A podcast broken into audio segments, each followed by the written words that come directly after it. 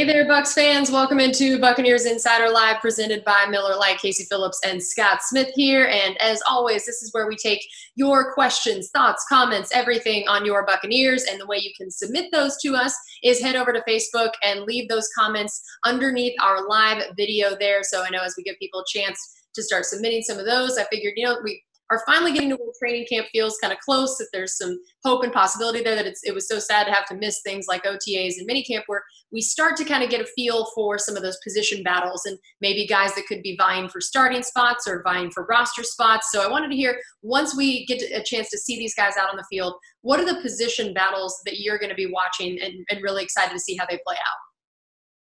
Yeah, we really wish we could have seen all that. Uh, we'd have a better feel for it. Now it's basically just looking on paper as we've been doing – all off season. But uh, you know, we'll be awfully glad when football does come back. Uh, absence makes the heart grow fonder. So uh, we'll just enjoy that. And we'll enjoy the position battles even more. And um, to answer the question, I think it's pretty obvious to me that the part of the, the this position on the depth chart that has the most obvious and probably most intense competition is safety. And it's for a good reason because there's a lot of potentially really good answers there. And and while you know, Todd Bowles will have some packages where he, he puts more than two safeties on the field, especially if somebody like Antoine Winfield proves to be capable of a really versatile role like a Tyrann Mathieu. And, you know, Jason Licht compared uh, Antoine to that, but he wanted to make sure, you know, you can't take a guy that hasn't played in the NFL yet and say he's the same as a star, but he just meant that type of player. They hoped he could be that type of player. And so there could be some packages with extra safeties on the field, but still we're basically talking about two positions – and there's five guys, I think, that could legitimately could, could considered starting options. And that's obviously Jordan Whitehead, who's had the most starts for safeties the last two years. And then you drafted Mike Edwards in the third round last year. And, you know, he maybe came along a little slowly last year, but, you know, he could make a big jump at his second level. And you just drafted Antoine Winfield in the second round, and you prioritize that over a running back or receiver. Waited a little longer to draft to get those position, positions because you the team really wanted Antoine Winfield. And then uh, and then you've got mm-hmm. Justin Evans, who hopefully was going to come back. That's a guy that we really would know a lot more about if we'd had off-season workouts. But before he got hurt uh, in his rookie season, he looked like one of those playmaking safeties that's both good against both the run and the pass that the Bucs have been trying to develop. And then even Dakota Dixon, who uh, obviously hasn't played it down in the NFL yet, but the, the Bucs were really the coaches were really high on him last year before he, he hurt his shoulder in training camp. In fact, he'd moved all the way up to second on the depth chart. So uh, that's five guys that could conceivably be on the field a lot. It's going to be tough to to sort through that, but obviously that's a good problem to have. There's some other positions, but that's the one that really jumps out to me. Okay. Uh, yeah, I know one that a lot of people have been talking about is running back. So take us through some of the guys that we have in that room. And, and you mentioned the idea that they had passed on potentially taking a running back to get Antoine Winfield Jr. So does that, to you, say that they're really confident with who they already had in that room? Well, I think what it means is they had uh, the running backs. Their ranking of running backs doesn't necessarily reflect everything you saw in the pre-draft rankings. In fact, I think Bruce Arians said that after the draft when asked that very question, you know, because you passed on some guys in the second round that maybe were bigger names um, that you could have taken, and then took Ke'Shawn Vaughn in the third round because you wanted to get Antoine Winfield, and he said, well, you know, not every, you know, our rankings weren't necessarily the same as everybody else. So I think what it was was they felt confident they could get a player like Vaughn in the third round, and, and they're happy it went that way. And I, I don't know if there's a whole lot of competition for roster spots nef- necessarily at, at running back. There, there's not an overflowing amount of them. It's really a competition for how the roles are going to be defined. You know, uh, how much will Ke'Shawn Vaughn, as example, split carries with Ronald Jones? You know, they Ronald Jones and Peyton Barber split the carries relatively evenly last year, um, especially in the first half of the season. Will it be the same thing, just like Ke'Shawn Vaughn in for Peyton Barber? Uh, will Ke'Shawn Vaughn become your primary pass catching back? And if so, that could get him a bigger share of the snaps. Where does Dare Ogunbowale fit in? Because he was your third down back last year, and obviously the team trusts him. He was our most trusted pass protector last year amongst the backs, which is why he was on the field so much on third downs. And then you got Raymond Calais at the end. And uh, you know, when you hear Bruce Arians talk about how much he's looking forward to taking this sort of Swiss Army knife guy and put him in a whole lot of roles. It's kind of exciting to think what he could become. So it's really a matter of defining roles, and that's not something that's necessarily going to be totally settled uh, by the end of training camp. I think that's something that sort of develops as the season goes along.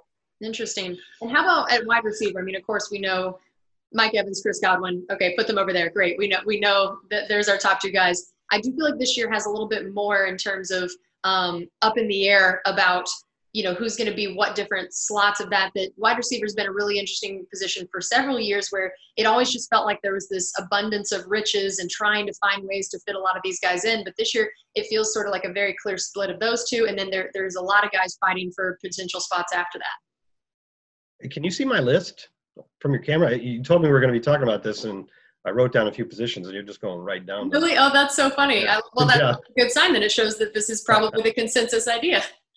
Yeah, the wide receiver position really is um, top heavy uh, because you're trying to replace Breshad Perriman. But if you remember last year, Breshad Perriman was your three the entire year, and uh, you know in the early weeks, the first seven or eight weeks of the season, the coaches had to keep telling uh, questioning members of the media that Breshad was playing just fine. He was doing exactly what they wanted to. There were just no numbers there. If you recall, there was a there was a group of people that thought it was urgent that the Buccaneers cut Breshad Perriman uh, before the deadline last year in order to help with their uh, compensatory pick formula, and Bucs didn't want to do that. And as it turned out, that was a good thing because he was very much needed at the end of the year. But um, you know, your third receiver last year was a guy playing really well, and he still wasn't getting hardly any stats, which is just because you got Mike Evans and Chris Godwin. And then uh, you had, and even more so now, you have all these tight ends that can catch passes. So there's only so many footballs to go around, and the third receiver wasn't getting a lot of targets. So it is a big battle there, but I don't think it's a huge problem that uh, that there's not really necessarily an established number three yet. There are some good options. Obviously, Tyler Johnson was drafted in the fifth round, and he's a guy that just has a knack for getting open he might be considered the favorite. But you also have Scotty Miller and Justin Watson and a number of other young players. And I, I don't want to forget about Scotty Miller because I do believe he's got a real chance to play a lot next year. Just that speed really, really does change things. And while he played on the majority of his snaps on the outside last year, uh, I can still see him having a role in the slot because I, I remember during the draft process after we picked him, watching his highlight films from Bowling Green, and uh, he did a lot of great things out of slot with the ball in his hands. So um, Scotty Miller is really one to watch. Uh, but yeah, it's a very good competition right there. And then you brought up, you know, just how many balls there are to go around and, and the tight end position. And um, I know that's one that's obviously gotten a lot of attention this offseason for good reason. So, you know, looking at, you have, of course, Gronk and Cam and OJ, and then you also have guys like Tanner Hudson and Anthony Auclair. How do you think that room shakes out, and what are the different roles that the different guys could take?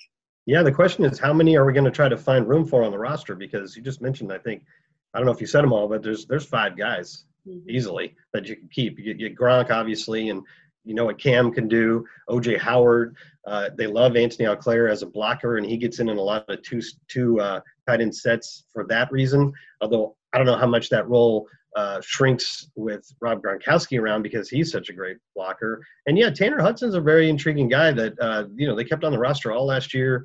In the preseason, he showed he has really, really good hands, a very good pass catcher, and probably have to follow a career arc a little bit like uh, Cam Brate himself did, where he you could see right away he had potential as a pass catcher, and he just had to work on his blocking as as time when seasons went on. So uh, it's hard to keep five tight ends, though. That's a lot of tight ends. You're going to be losing at some other position. You might want to keep six, a sixth receiver instead, or a fifth or fourth running back. So um, that's a pretty good battle. That being said, your top three are kind of obvious there with with uh, Gronkowski and and Brate and Howard. So that that's a really I don't know if there's a lot of teams that can match that talent at the tight end position. So however it shakes out, it's going to be a really good group. Yeah, and of course, a lot of times we forget how much special teams can play a part in some of those roster decisions. That it's not just saying, oh, we want X number of tight ends on the roster. That, yeah, if you keep another tight end and maybe those guys aren't as much of your special teamers as a linebacker or someone else might be, that that, that could end up being a factor less about their tight end play and more about who you need on the special teams front.